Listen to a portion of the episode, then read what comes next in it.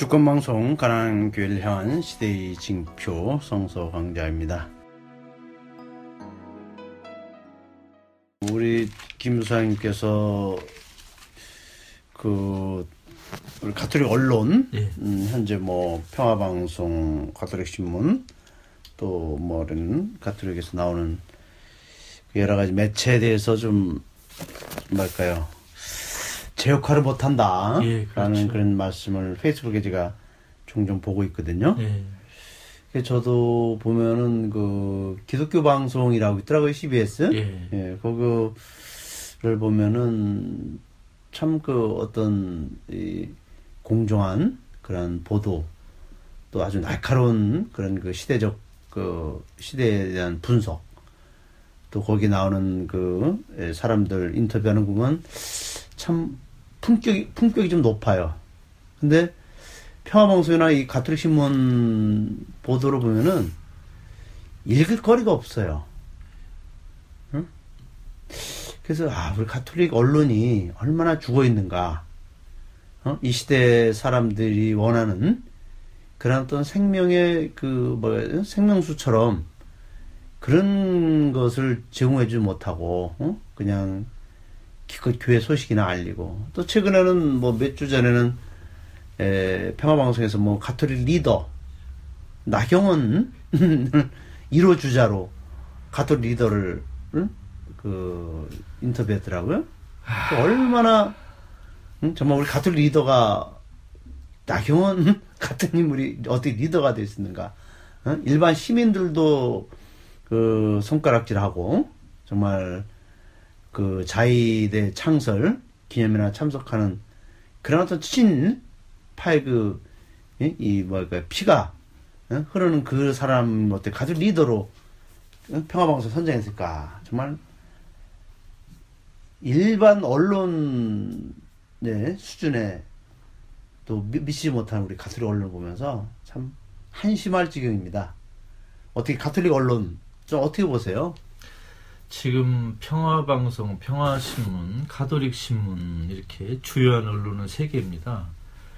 어, 그리고 인터넷 언론으로는 가톨릭 뉴스 지금 여기 가톨릭 프레스 이 두 개가 있고 네. 또 기타 학술지, 월간지 또 이러저런 그 교양 잡지 등이 좀 여러 개 있습니다. 그러나 가톨릭 언론으로 보면 이 다섯 개를 칠 수 있는데요. 네. 어, 카톨릭 뉴스 지금 여기와 카톨릭 프레스는 그래도 비교적 비판적인 논조를 유지하고 있지만 네. 나머지 그 세 언론 평화방송, 평화신문, 가톨릭 신문은 제 역할을 하지 못하고 있습니다. 네. 하지 못하고 있는 정도가 아니고 잘못하고 있습니다. 아, 첫째는 지금 가톨릭의 대구교구라든가 희망원 사건, 또 인천교구의 그 성모병원 사건, 또 이러저런 여러 가지 사건을 전혀 공정하게 균형 있게 그 날카롭게 보도하고 있지 못합니다. 네. 두 번째는 어, 말씀하셨지만 CBS의 여러 프로그램은 지금 촛불 집회라든가 시국 사건이라는 여러 가지를 어, 정말로 자기 한계 내에서 어, 정확히 보도하려고 많이 애를 쓰고 있지 않습니까? 네. 가톨릭에는 그런 프로가 한 개도 없습니다. 네. 그리고 심지어 촛불 집회도 제대로 보도하고 있지 못하고 있습니다. 그래서 저는 지금 주교들의 홍보지, 네. 그 보수 우파 성향의 신도들의 입맛에 맞는 그런 보도로 일관하고 있는 이 카톨릭 신문, 평화신문, 평화방송은 언론이라고 하기가 곤란하다. 네. 일반 사람들이 뭐 쓰레기, 키레기, 뭐 언레기 이렇게 여러 가지로 뭐 비판하는 그 소리를 들어 마땅하다. 음. 이렇게 생각합니다. 어떻게 이 정도의 언론을 만들겠다고 신도들이 헌금하라고 요구했는지 저는 참 이해가 되지 않습니다. 정말로 부끄럽습니다. 돈은 많지만 품질은 엉망인 현재 한국 천주교 언론이 안타깝습니다. 그 우리가 역사는 훗날 네. 반드시 평가받고 네. 어? 평가하고 또 심판받고 어?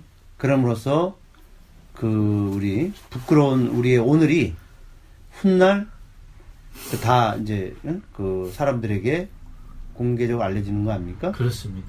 이명박 박근혜 정권 때 가톨릭 신문, 평화신문, 평화방송이 정말 우리 국민들을 위해서 무엇을 했는가? 언론으로서 제 기능을 했는가? 복음적인 가치관으로 응? 그렇게 그, 이, 이 정권, 이런 불의에 대해서 얼마나 몫을 냈는가라고 평가 받지 않을까요? 그렇습니다. 만일 그런 평가를 받는다면 지금 가톨릭 신문 평화방송 평화신문은 조중동 또는 종편방송보다도 더 어, 가혹한 평가를 받을 것이 틀림없습니다. 네. 그래서 그런 의미에서 이 언론이 얼마나 중요한가. 그죠? 정말 그렇습니다. 아주 저희들은 우리나라가 이게 언론이 잘못됐기 때문에 최순실, 박근혜 이런 국정 농단, 농단을 오랫동안 우리가 알지 못했다가 예? 그 마지막에 결정적으로 그 JTBC라든지 그죠? 그런 그 용기 있는 언론에서 이것을 폭로했기 때문에 국민들이 알게 되고 박근혜 이 탄핵까지 온 거 아닙니까? 그죠? 그렇습니다. 언론이 정말 국민들의 눈과 귀가 되어주면 이렇게 세상이 바뀌는 건데 언론이 그 역할을 못한다면 계속 우리가 어둠 속에서 살 수밖에 없는 그런 응? 불행한 세상이 되는 거 아닙니까? 가톨릭 언론이 지금처럼 자기 역할을 못한다면 가톨릭 교회 부패, 추락은 계속 속도가 빨라질 걸로 예상됩니다. 네. 그래서 어떻게 보면 예수님께서는 그 또 언론인으로서 예수님을 우리가 또 생각할 수 있지 않습니까? 그렇죠. 그죠? 네. 네. 어. 예, 그런 의미에서 오늘도 저희들이 성서 강좌 또 한번 이야기를 계속 진행하겠습니다. 오늘은 마르코복음 9장, 마르코복음 11장 20절부터 35절 좀 긴 대목입니다. 예, 좀 읽어주시기 바랍니다. 그리고 그들이 새벽에 지나가다가 보니 그 무화과 나무가 뿌리째 말라 있었다. 그런데 베드로는 생각나서 그분께 랍비 보시다시피 당신이 저주하신 무화과 나무가 말라 버렸습니다 했다. 그러자 예수께서 대답하며 그들에게 말씀하셨다. 여러분은 어, 믿음을 가지십시오. 하느님의 믿음을 가지십시오. 진실이 말하거니와 이 산에게 들려서 저 바다에 빠지라고 말하면서 자기 마음속으로 의심하지 않고 자기 말하는 대로 되리라고 믿는 사람에게는 이루어질 것입니다. 그러므로 여러분에게 말하거니와 기도하며 청하는 것은 다 받는다고 믿으시오. 그러면 그대로 이루어질 것입니다. 그리고 여러분이 기도하려고 서 있을 때 어떤 사람과 등진 일이 있으면 용서하시오. 그래야만 하늘에 계신 아버지께서도 여러분의 잘못을 용서하실 것입니다. 25절까지네요. 아, 25절. 네, 좋습니다. 그러면 그 주제는 믿음과 용서 네, 그렇게. 정하셨는데 네네. 이른 아침 예수의 일행은 그 무화과 나무 곁을 지나다가 그 나무가 뿌리째 말라 있는 것을 보았다. 베드로가 문득 생각이 나서 선생님 저것 좀 보십시오. 선생님께서 저주하신 무화과 나무가 말라버렸습니다. 하고 말하였다. 무화과 나무가 말라버렸다. 이거 무슨 뜻으로 볼 수 있습니까? 바로 앞 귀절에서 예수님이 아침에 시장하셔서 무화과나무 열매를 찾다가 열매를 맺지 않으니까 저주한 그 단락이 나오지 않습니까? 네. 하루 지나가지고 베드로가 그 나무에서 정말로 말랐다라고 확인했습니다. 이것은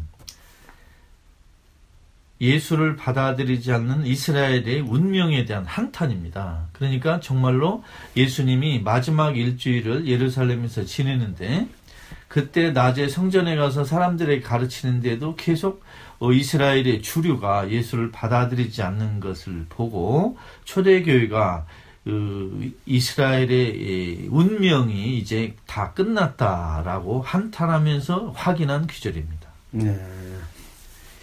그 다음에 누구든지 마음에 의심을 품지 않고 자기가 말한 대로 되리라고 믿기만 하면 이 산더러 번쩍 들려서 저 바다에 빠져라 하더라도 그대로 될 것이다. 너희가 기도하며 구하는 것이 무엇이든 그것을 이미 받았다고 믿기만 하면 그대로 다 될 것이다. 야, 참 음? 놀라운 말씀이신데 믿기만 하면 그대로 다 될 것입니다. 어떤 기도든 다 된다. 야, 이거 좀, 응? 저게, 믿음에 대한 어떤 신뢰 강조하는 건 좋지만, 응? 좀 약간 회의가 듭니다. 네, 요 귀절은 사실은 어떻게 보면 좀 예수님의 뜬금없는 답변입니다. 왜냐하면 앞쪽에 베드로가 어제 예수님이 저주한 무화과나무가 말랐다. 그러니까 예수님이 갑자기 기도의 주제로 나왔습니다. 예수님이 무화과나무가 말릴 것이라고 예언한 게 이루어진다는 걸 강조하기 위해서 지금 이 귀절을 예수님이 끌어당겼습니다. 음. 근데 여기에 나오는 것은 어, 이 맥락을 배경을 제대로 알지 못하면 정말로 무자비하게 사용하면 요 귀절만 쏙 빼가지고 쓰면 정말 음. 악마도 이용할 수 있습니다. 예를 들면 음. 어, 이번에 박근혜 탄핵을 반대하는 집회에서 서석구 변호사가 이런 말을 했습니다. 기도하면 이루어진다. 어. 박근혜 탄핵 반대를 위해 기도하라. 그러면 어. 탄핵이 이루어지지 않는다. 어. 이런 이야기 했습니다. 어. 우리 신부님 어떻게 생각하세요? 서석구 변호사의 서석구 이야기. 변호사요. 예. 그 주- 주변의 사람들의 평가에 네. 의하면 제정신이 아닌 사람이다. 성당 다니잖아요. 그래서 뭐 다니고 뭐 옹기 주부하고도 친하더라고요. 아, 그러죠. 네. 예. 다 끼리끼리 노니까. 아, 여기 나오는 것은 잘못된 기도는 배신당한다라는 걸 말하는 것입니다. 네. 그러니까 나쁜 기도를 하면 되지 않는다는 뜻입니다. 네. 예. 그, 무조건 기도를 들어주시겠다는 것은 모든 기도를 다 들어주겠다는 것이 아닙니다. 제대로 기도하는 사람은 잘못된 기도가 뭔지 이미 알고 있기 때문에 그렇습니다. 음. 제대로 기도하는 사람은 잘못된 기도가 뭔지 이미 알고 있습니다. 네. 그래서 잘못된 기도를 할 리가 없다는 거죠. 네, 그렇죠. 예를 들면 착한 사람이 일찍 죽어라 그렇게 기도를 누가 하겠습니까? 음. 나쁜 사람이나 그런 기도하지 착한 사람이 그런 기도 하겠습니까? 그래서 어, 기도를 제대로 하는 사람은 나쁜 기도, 잘못된 기도를 할 리가 없다는 걸 이미 전제로 하는 것입니다. 아. 네, 그렇습니다. 네. 그러니까 그 기도가 내가 어? 입에서 막 튀어나온다고 해서 네, 그 기도가 아니다. 아니죠. 네. 음? 정말 그, 그, 그 하느님의 그 뜻에 하느님이 네. 원하는 그런 삶을 살려고 정말 노력하는 예? 그런 선의를 가지고 하나님의 의지는 선의 아닙니까 선의 그렇습니다. 선의를 가지고 기도할 때 그것이 올바른 기도고 그 올바른 기도를 하나님이 들어주시는 거지? 나쁜 기도 응? 그리고 자기의 뜻 응? 자기의 뜻을 이루려고 하는 그러한 그 어떤 예, 이기적인 기도는 하나님께서도 응? 그것을 다 식별해서 받아주고 거부하는 것이지. 응? 그래서 이 기도라는 게 우리가 함부로 기도하면 된다 이렇게 예, 얘기하는 것은 아주 위험한 기도에 대한 이- 저게 아닙니까? 그렇습니다. 그러면 실제로 예수님은 어떻게 기도하셨고 기도의 모범을 어떻게 주셨는가를 네. 살펴보는 게 네. 우리가 기도하는 데 도움이 될 것 같습니다. 네. 예수님은 첫째 주의 기도라는 기도를 남겨줬습니다. 그렇죠. 그거에 보면 어떻게 기도해야 되는가에 하는 모범 사례가 나와 있습니다. 네. 두 번째 행복 선언입니다. 네. 어떤 사람에게 행복을 예수님이 선포하셨는가 그리고 어떤 사람에게 저주하는가를 보면 기도를 어떻게 하면 되고 어떻게 하면 안 된다는 사례가 이미 나와 있습니다. 네. 세 번째 예수님이 병자를 고쳐주고 가난한 사람에게 먹을 것을 주고 귀신을 쫓아내고 마귀를 추방한 이 여러 가지 사건을 보면 어떻게 기도해야 되는가 이 어떤 기준선이 나와 있습니다. 예. 그래서 그런 걸 보면 어떤 기도는 해서는 안 되고 어떤 기도는 하면 좋습니다. 네. 예를 들면 우리 카톨릭의 유명한 신학자로 독일의 칼 라너라는 분이 있습니다. 네, 네. 그분이 이런 말을 했습니다. 우리가 바치는 기도의 90%는 아마 가짜 기도일 것이다. 어. 우리가 실제로 바치는 기도의 90%는 기도가 아니라는 겁니다. 왜? 아. 잘못된 기도이기 때문에. 아. 그래서 우리가 기도를 얼마나 열심히 뜨겁게 자주 하느냐만 신경 쓸 게 아니고 음. 우리가 하는 기도가 잘못된 기도인지 아닌지를 돌아봐야 됩니다. 아. 그래서 예를 들면 그 서석구 변호사처럼 박근혜 대리인단 변호사 중에 하나인 서석구 변호사처럼 박근혜 탄핵을 막는 기도를 하라 이런 건 잘못된 기도입니다. 왜? 예수의 하느님 나라 메시지, 주의 기도, 행복 선언, 저주 선언, 예수님의 말씀과 행동으로 보여주신 그 모범을 보면 서석구 변호사의 기도는 100% 틀렸습니다. 네. 그렇게 기도해서는 안 됩니다. 네. 그 이제 그 보면은 이 대선 네. 때라든지 또 총선 때, 네. 국회의원 선거 때라든지 보면은 그 이게 신부들에게 미사 애물 네. 이 많이 들어옵니다. 그렇죠. 예? 그러면 이제 예를 들어서 옛날에 그 이해창 씨가 한나라당 대선 후보로 두 번 나오지 않았습니까? 그죠? 네. 그때 그 수녀원에도 음? 이해창 대통령 당선 음, 될 수 있도록 기도해 달라고 네. 수년에도 미사일물이 아주 뭐 한 달, 뭐두 달 이렇게 막 어? 계속 집중적으로 네. 그 미사 지향을 두고 들어오고요. 또 본당마다 들어오고. 그래서 그렇게 음?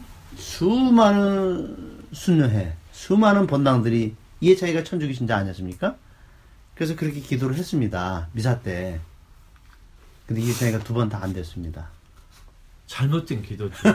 그리고 기도를 이렇게 돈으로 교환하는 종류의 그 우리 관행은 좋은 게 아닙니다. 그리고 네. 그 의도 자체가 잘못된 기도의 청원은 거절해야 됩니다. 네. 어, 무조건 기도해달라고 봉투 주면 무조건 받아서 이렇게 네. 기도를 읊조리는 것은 신학적으로 옳지 않습니다. 그렇죠. 거부해야 됩니다. 네. 당연히. 그러면 안 되죠. 예를 들면 지금 박근혜가 박근혜 탄핵을 막아달라고 미사회문을 드리고 기도를 청원하면 해야 됩니까? 해서는 안 되죠. 이건 안 잘못된 되죠. 것이다. 음. 이건 종교적인 상거래 행위잖아요. 그럼 이게 더 나쁘게 말하면 종교적인 매매춘 행위예요. 이런 거 어. 해서는 안 되죠. 이게 잘못된 기도의 표본 아닙니까? 하느님도 돈으로 살 수 있다는 아이고. 응? 매수하는 그게 정말 우상숭배입니다. 네. 하느님을 돈으로 내가 휘어잡을 수 있고 내 마음대로 할 수 있다. 그럼 하느님을 모독하는 거죠. 네. 아니 하느님이 돈에 휘둘릴 뿐입니까? 우리 한국 그이 종교가 그런 사례가 비일비재하거든요. 네. 어, 돈으로 어? 기도를 부탁하고 또 미사임을 묻고 그 이것이 너무 좀 이렇게 예? 관행적으로 되다 보니까 이게 종교에 오는 오염, 그렇죠. 기도의 오염. 예수님께서 강도의 소굴이라는 응? 그런 성전을 향해서 하신 말씀이 예, 우리가 남 얘기가 아니고 어, 바로 우리들의 지금 일, 일이 아닌가 생각이 듭니다. 총선 대선 때 어, 미사나 기도를 돈을 받고 하는 것은 예수님이 강도의 소굴이라고 비판한 거에 해당될 수 있는 아주 좋지 않은 관행이라고 생각합니다. 예, 그래서 어, 그런 건 없애야 되겠고 또 하나 정말 돈이 없어도 기도를 요청하면 해줘야 되는 기도가 있습니다. 예. 가난한 사람들은 돈 낼 여력이 부족하지 않습니까? 그런 분들은 돈을 주지 않아도 기도 제목만 가져와도 받쳐주는 그런 것도 좀 해야 됩니다. 네. 남미에서는 많이 하거든요. 네, 돈을 안 바쳐도 미사도 드려주고 네, 그래서 이 돈에 관한 잘못된 기도는 거절해야 된다. 또 돈이 없는데 기도를 해줘야 된다. 이 두 가지를 좀 음, 우리가 생각했으면 좋겠습니다. 네. 기도할 때 어떤 사람과 서로 등진 일이 생각나거든 그를 용서하여라. 그 용서는 기도의 전제 조건이. 네, 어, 여기서 그렇습니다. 이건 개인 간에 관한 일인데 여기에 사회학은 빠져 있습니다. 즉 예를 들면 박근혜를 용서해도 되느냐 이런 건 안 되겠죠 당연히. 네. 예, 근데 개인 간에 자그마한 일에서는 어, 먼저 용서하고 그 다음에 기도하라. 이런 좋은 지침을 주신 것 같습니다. 무슨 죄도 다 용서되는가? 어? 또, 또 지금 말씀하신 박근혜 죄도 용서되는가? 예수님이 그 모든 죄도 용서받지만 성령을 모독한 죄는 용서받지 못한다 이렇게 성령의 중요성을 강조한 귀절이 있습니다.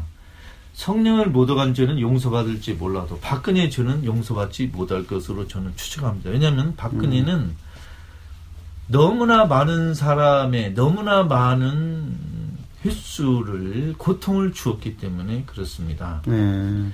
아, 박근혜 주는 아마 하느님도 나는 박근혜 주를 용서할 능력이 없다 하고 어, 이렇게 포기하지 않을까 걱정일 정도로 크다고 생각합니다.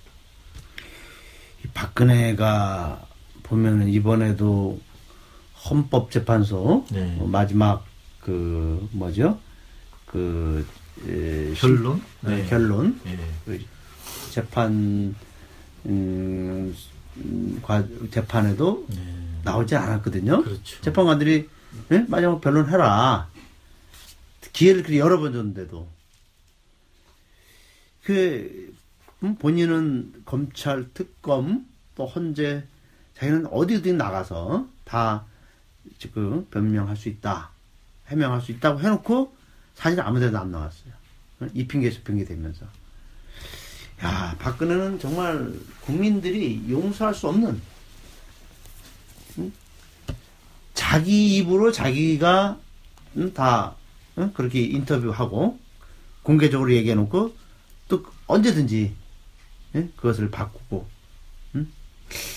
야 진짜 이게 인간으로서의 어떤 그 저기가 아니죠. 박근혜는 5분 후에 탄론할 거짓말을 뻔뻔히 하는 사람입니다. 아. 그리고 저는 박근혜 입에서 나오는 모든 말이 거짓말인데 하나는 거짓말이 아닌 걸로 알고 있습니다.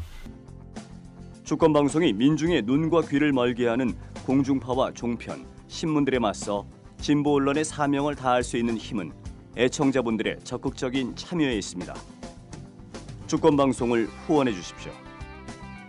홈페이지 www.615tv.net에서 민들레 홀씨 정기 후원인이 되어 주시거나 우리은행 1005 501 779 765 주식회사 주권방송으로 직접 후원을 해주셔도 좋습니다.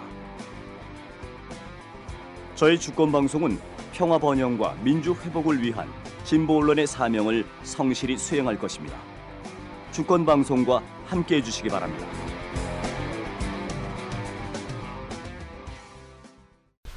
제 이름은 박근혜입니다. 아, 근데 저는 그것까지 이제 의심이 들어갑니다. 저 혹시 이름이 박근혜 아닌 거 아닙니까? 정말로 박근혜는 어, 회개할 줄 모르는, 음, 반성할 줄 모르는, 자기 죄를 인정할지 모르는 정말로 어, 나쁜 사람이다. 아니 사람인지 악마인지 그것도 좀 분간이 안 갑니다. 보통 우리가 사람 간의 용서라는 것은 반성해서 네. 그 상대방이 잘못을 반성했을 때 우리 용서가 예? 그 가능한 건데 이 반성조차 하지 않는 사람에게 무슨 용서가 될 수 있습니까? 반성하지 않는 사람에게 용서를 한다는 건요. 네. 사실 할 수 없는 일을 하는 것 같아요. 음, 반성하지 않는 사람에 용서해 줄 필요도 없고 네. 사실 그 용서를 해도 그 사람은 그게 뭔지를 모릅니다. 그렇죠. 예, 예. 예. 버리장머리만 나빠지죠. 그렇죠. 더 큰 죄만 짓고. 네네. 그 지난번에도 있지만 박근혜 탄핵을 반대하는 신부도 예. 있죠. 그 네. 대표적인 사람이 이제 서울대교구 여영구 신부. 네.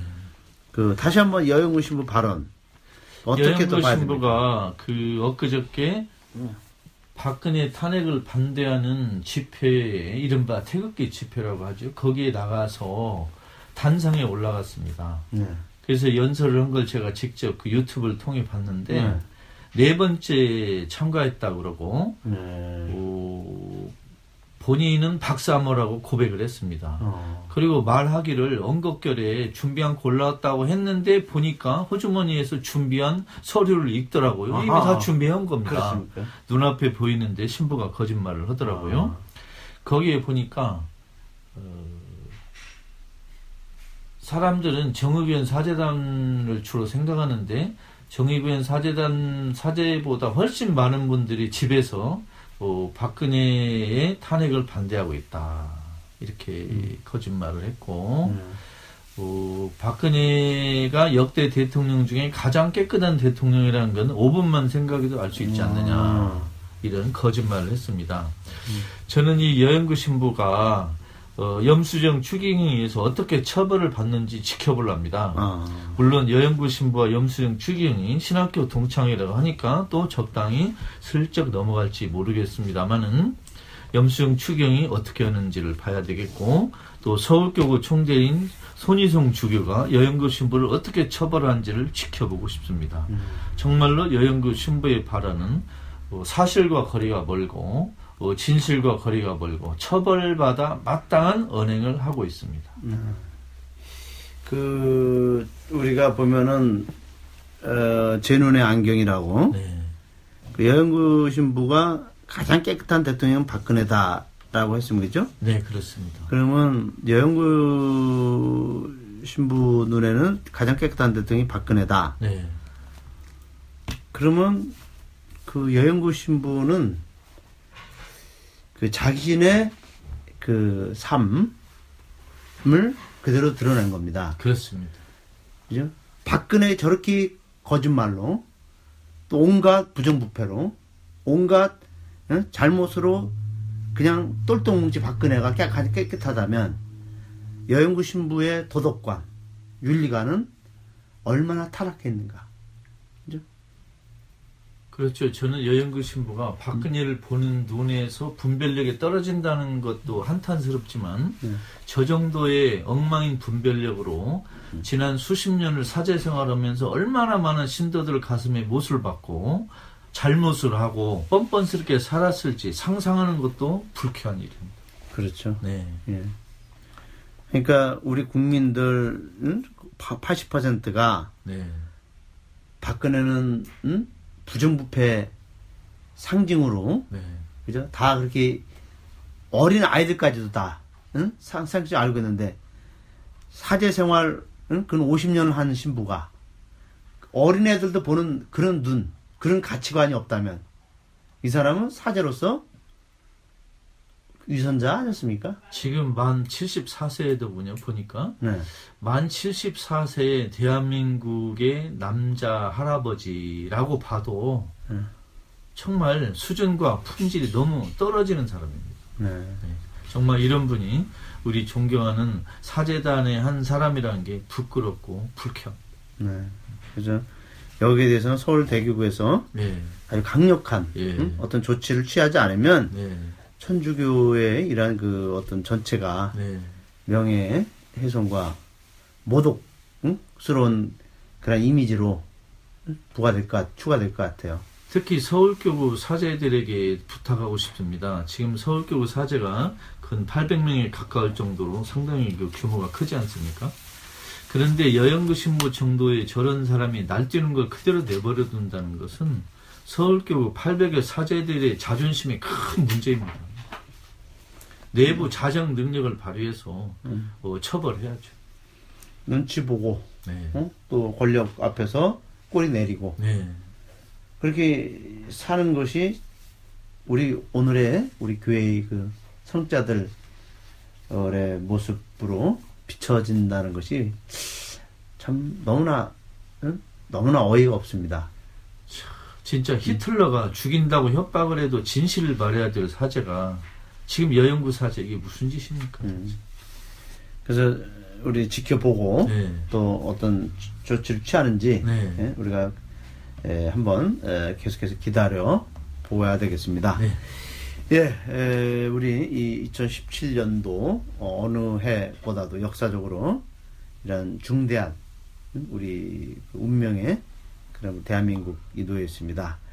그런 의미에서 어, 정말 우리 모두가 올바른 기도를 바쳐서 하나님께서 이 나라 보살펴 주시고 또 이 나라 국민들이 원하는 그러한 세상 만들어 주시기를 또 함께 우리 마음과 기도하면서 이 시간 마치겠습니다. 고맙습니다. 감사합니다. 수고하셨습니다. 번호 눌러주세요.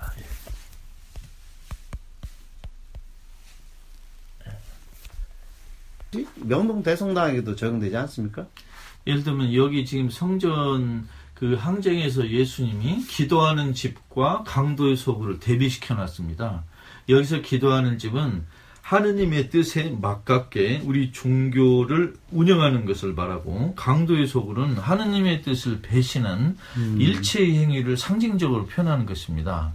그러니까 만일 명동 성당이든 또는 A건 B건 뭐 사랑의 교회건 여의도 순복음 교회건 뭐 어디든 간에 하느님의 뜻과 거리가 멀게 종교를 운영하는 것을 강도의 소굴이라 이렇게 표현한다면 지금 현재 명동 성당은 이 혐의를 받을 그런 요지가 아주 많습니다. 네.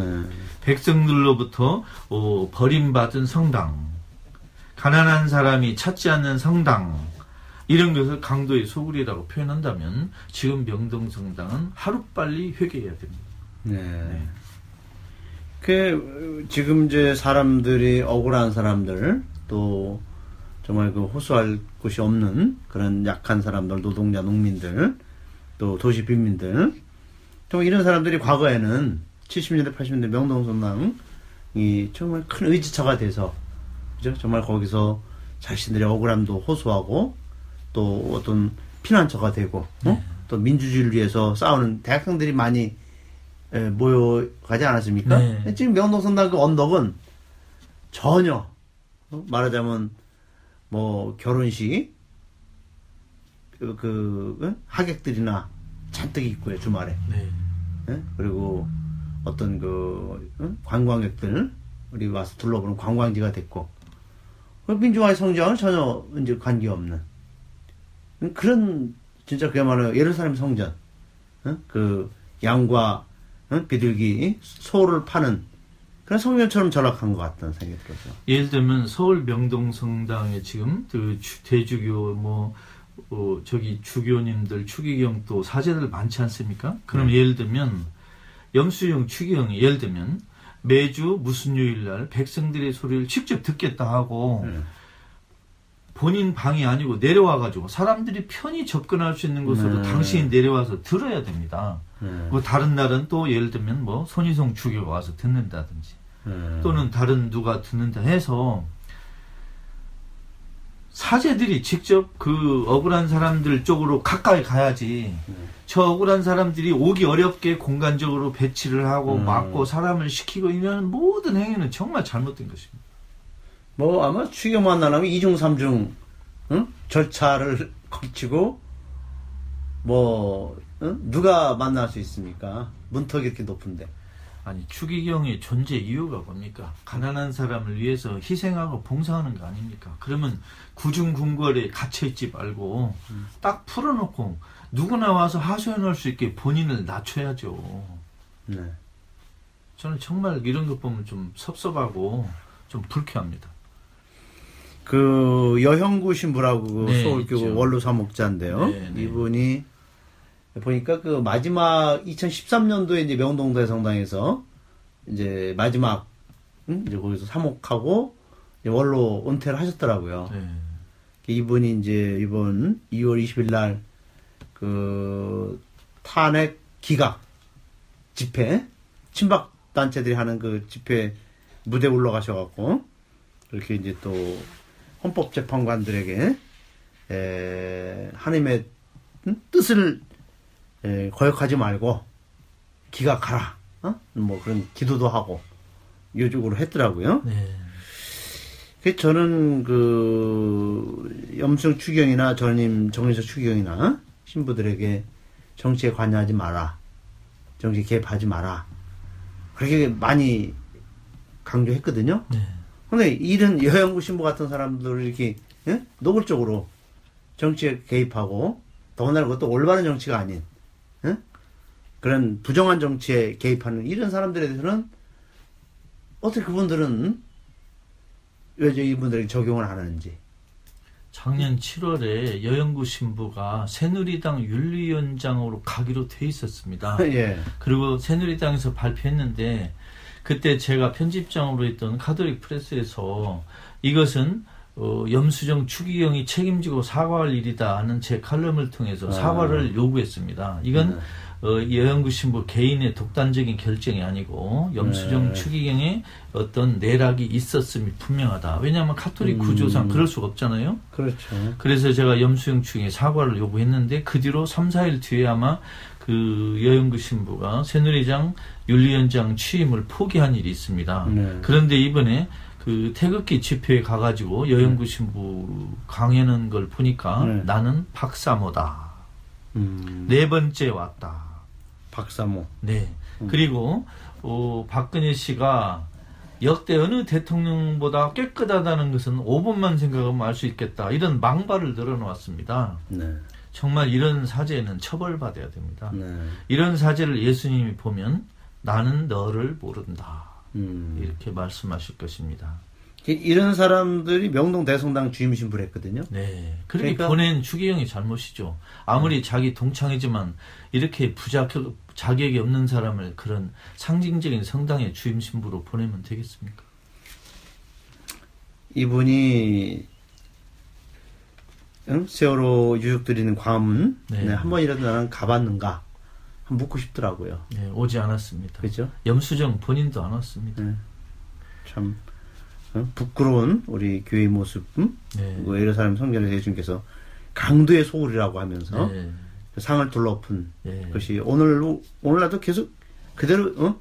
우리들에게 현실적으로 이어지고 있는 것 같아요. 그렇습니다. 예수 죽음의 가장 적, 직접적인 원인이 바로 오늘 이 복음에 나오는 이 성전 항쟁 사건이 아닙니까? 그렇습니다. 오늘 복음 이 귀절에 성전 정화, 성전 항쟁 어떤 제목이 적절할까? 그리고 가톨릭 교회에서 오늘 귀절이 그 성서 교육과 강론 등에서 제대로 강조되어 왔는가? 성서학자들 사이에서 예수 죽음과 가장 직접적인 원인이 무엇일까 할 때 성전 항쟁을 꼽는 사람이 대부분입니다. 아, 즉 성전 항쟁을 통해서 예수가 유다교 지배층과 로마 군대 지배층의 미움을 사서 결국 처형당했다 이렇게 생각하는 성사학자가 대부분이고 저도 같은 생각입니다. 그래서 성전 정화라는 그 전례적 의미에 축소된 것보다는 정치, 종교적인 의미까지 포함하고 있는 성전 항쟁이 적절하다 이렇게 생각합니다. 그러면 왜 이 성전 항쟁 사건이 그리스도교 역사와 성서 연구에서 별로 주목받지 못했을까요? 18세기 말 프랑스 혁명까지 어, 로마 카톨릭교는 유럽에서 왕족, 귀족, 고위 성직자로 이루어진 전제 정치, 왕조 체제의 커다란 버팀목이었습니다. 즉 우리 카톨릭은 사회 개혁을 외치는 세력이 아니고 체제 유지 세력이었습니다. 그래서 이 성전 항쟁을 강조할 수가 없었던 것입니다. 그래서 설교에서도 성전 항쟁은 은근슬쩍 넘어가는 게 대부분이고 현재 한국 천주교에서도 마찬가지입니다. 음, 심지어 예수는 정치적인 행동을 한 일이 없다는 설교가 아주 지겹게 돌아다니는 게 현실입니다. 이건 전부 다 잘못된 것입니다. 그러면 왜 성전 항쟁 이야기가 우리 시대 한국 천주교에서도 별로 이야기되지 않을까요? 카톨릭 신자들의 비판 의식, 개혁 정신을 자극할까 두려운 것입니다. 음, 신도들이 종교 내부의 개혁을 촉구할까봐 두려운 것입니다. 음, 그래서 어, 지금 성전 항쟁 이야기가 제대로 강조되고 있지 않은데 이제부터라도 어, 성서 교육에서 강론에서 이 성전 항쟁의 가치와 의미가 제대로 좀 언급돼야 된다고 생각합니다. 그러니까 이게 그 이 성전 항쟁의 사건을 네. 제대로 이해하지 못하면 네. 사실 예수의 죽음에 대해서도 알 수 없는, 알수 없는 거죠. 네, 알수 없는 겁니다. 그러니까 우리가 십자가 사건은 뭐 십자가 신학, 네. 응? 십자가를 통한 구원 해게 해봤자 응? 예수의 죽음의 그 시발점이 된이 네. 성전 항쟁 네. 이것을 간과하고 어떻게 예수 죽음의 의미를 올바로 우리가 알아듣습니까? 예를 들면 박정희 시대 때 민청학년 사건이 있지 않았습니까? 또이 박정희가 사람들을 사형시킨 사건이 있지 않습니까? 그러면 그 사건을 모르고 왜 처형됐는가를 어떻게 알겠습니까? 그러면 성전항쟁을 모르고 예수의 십자가를 얘기한다는 것은 예수를 누가 죽이려 했고 예수가 왜 죽었는가도 전혀 모른 채 십자가 밑에서 경배만 하는 꼴입니다. 정말 그러면 안 되죠. 그 김수사님 그 옛날 그 2000년 전 예수님 당시에 보니까 네. 그 로마에 의해서 네. 십자가 사 십자가 처형 당한 사람이 3천 명이 넘더라고요. 그렇죠. 많죠. 그러면 사실 그 사람들도 다 그죠?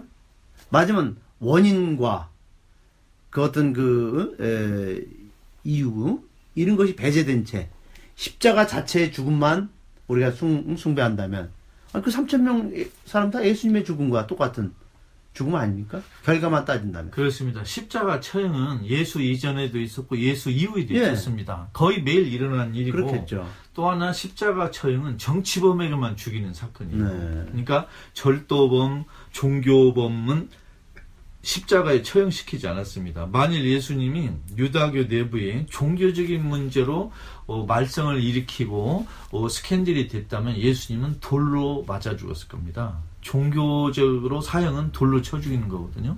근데 십자가에서 죽었다는 건 정치범으로 죽은 거예요. 그러면 예수님이 뭐 때문에 죽었는지도 모르고 누가 죽였는지 모르고 십자가를 경배한다는 것은 마치 어떤 어머니가 당신 아들이 사형을 당했는데 이유도 모르는데 묻지 않는 그런 사람이 누가 음. 있겠어요. 그러니까 그러네. 이런 꼴이 되는 겁니다. 음. 네. 그러면 이제 지금 우리 작년 10월 말부터 네. 계속 예전 17자, 18자, 어? 네. 이제 그 촛불 집회와 네. 이거랑 이제 이 예루살렘 성전 네. 항전 항쟁과 연관시켜서 한번 생각해 보니까 네.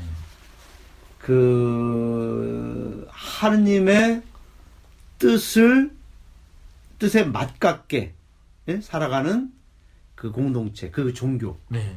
어가 진정한 하나님의 성전이고 기도하는 집이고 그렇죠. 그 하나님의 뜻을 벗어나서 어? 하나님의 뜻을 왜곡시키고 또 반대하는 것은 이제 그 말하자면 그 강도의 소굴이다 네. 이렇게 예수님께서 얘기하셨다면 오늘날 이 대한민국의 진정한 예루살렘 성전 진정한 기도하는 집은 저 광화문 촛불 당연합니다. 광장이 아닌가 생각이 드네요. 네. 지금 강도의 소굴은 촛불 집회를 외면하고 자기들끼리 지- 그 세레모니를 하는 그런 사람들은 강도의 소굴이고 지금 우리나라에서 제일로 크고 거룩하고 성스러우며 진짜 기도는 광화문에서 하고 있습니다. 예. 100만 명이 모여서 네. 어, 정의와 평화를 위해서 음. 어, 외치고 걸어가고 행진하고 자기 의견을 이야기하는 이게 지금 광화문에서 하는 엄청난 미사입니다. 저는 이게 기도하는 집이다 생각합니다. 참으로 예수님을 믿고 따르고 사랑하는 사람이 성직자 신학자라면 네. 광화문 촛불을 예. 신학적으로 계속 해석해 줘야 거 아? 당연하죠. 당연하죠. 네. 저는 그래서 어, 가능하면 자주 광화문 집회에 나갔는데 음. 거기서 앉아 있으면서 행진하면서 고함을 치면서 저는 저는 이렇게 기쁜 미사를 드려본 일이 없어요. 아, 정말 살아있는 미사. 살아있는 미사 또 내 옆에 있는 사람들이 성령이 가득 음. 받아가지고 정의와 평화를 그 갈구하는 모습에서 저는 이게 정말 진짜 전례다. 그 안에 기쁨이 있죠. 아 당연하죠. 예? 서로가 용기를 주고 그럼요. 또 서로가 어? 정말 어떤 이 희망을 만들고 네. 어? 또 새로운 세상, 저 하나님이 원하는 세상을 만들기 위한 그 어? 어떤 사람들의 열망, 그것이 그 안에서 아주 가득 찬 그런 그 경험을 하, 지 않습니까? 그렇죠. 예수님이 선포하신 하느님 나라를 자기도 모르게 이룩하려는 수많은 사람들이 한 형제자매가 되고 네. 성령을 받아서 한 마음이 된 것이 저는 이 촛불 집회라고 생각합니다. 저는 엄청난 이 신앙의 경험이라고 생각합니다. 그 당시에 그 이 친박 단체들의 그 태극기 집회를 보면은 악기들이 모인 것 같아요. 거기는 악을 쓰고. 마귀들이 모인 겁니다. 이쪽에는 네. 촛불 집회는 천사들이 모이셨고 어, 저쪽에 어, 친박 어, 박근혜 탄핵 반대 집회는 마귀들이 모였습니다. 예. 제가 페이스북에다 그런 글을 썼는데 예수님께서 그 마귀 들린 자에게 를 만나서 추방 사건 네. 추방하실 때그그 사람 속에 있는 마귀에게 묻습니다. 예, 너는 누구냐? 그러니까 마귀가 저는 군대입니다. 했어요. 이 친박 단체 그 쪽에 있는 사람을 보면 거의 대부분이 남자들이 군복을 입고 나옵니다. 그렇죠. 그럼 스스로 우리는 마귀입니다. 어? 우리는 군대입니다. 우리는 사람을 죽이는 사악한 악기입니다 라고 그들이 스스로 폭로하는 것 같아요. 네. 저는 태극기 집회에 참여한 개신교 성도, 목사, 천주교 신자, 신부 모두가 실제로는 가짜 신자다. 네. 무신론 자와 같다. 또는 무신론 자보다 더 나쁜 사람들이다. 이렇게 말하고 싶습니다. 네. 하여튼 간에 우리 2017년은 그 새로운 새로운 하늘, 새 땅이 건설되어서 정말 예수님이 예? 보실 때 강도의 소홀이 되지 않고 기도하는 집이 예? 되기를 바라시는 그 마음 우리가 읽고선 그 또 제대로 된 우리 나라를 만들어야 되지 않겠는가 하나님께 기쁨을 드리는 그런 우리 대한민국 응? 이제 만들자 응? 정권 교체가 얼마나 중요한가 시급한가 를 한번 또 다시 한번 좀 에, 결심하고 또 다짐해 봅니다. 네 오늘 또 함께 해주신 우리 김구 소장님 고맙습니다. 감사합니다.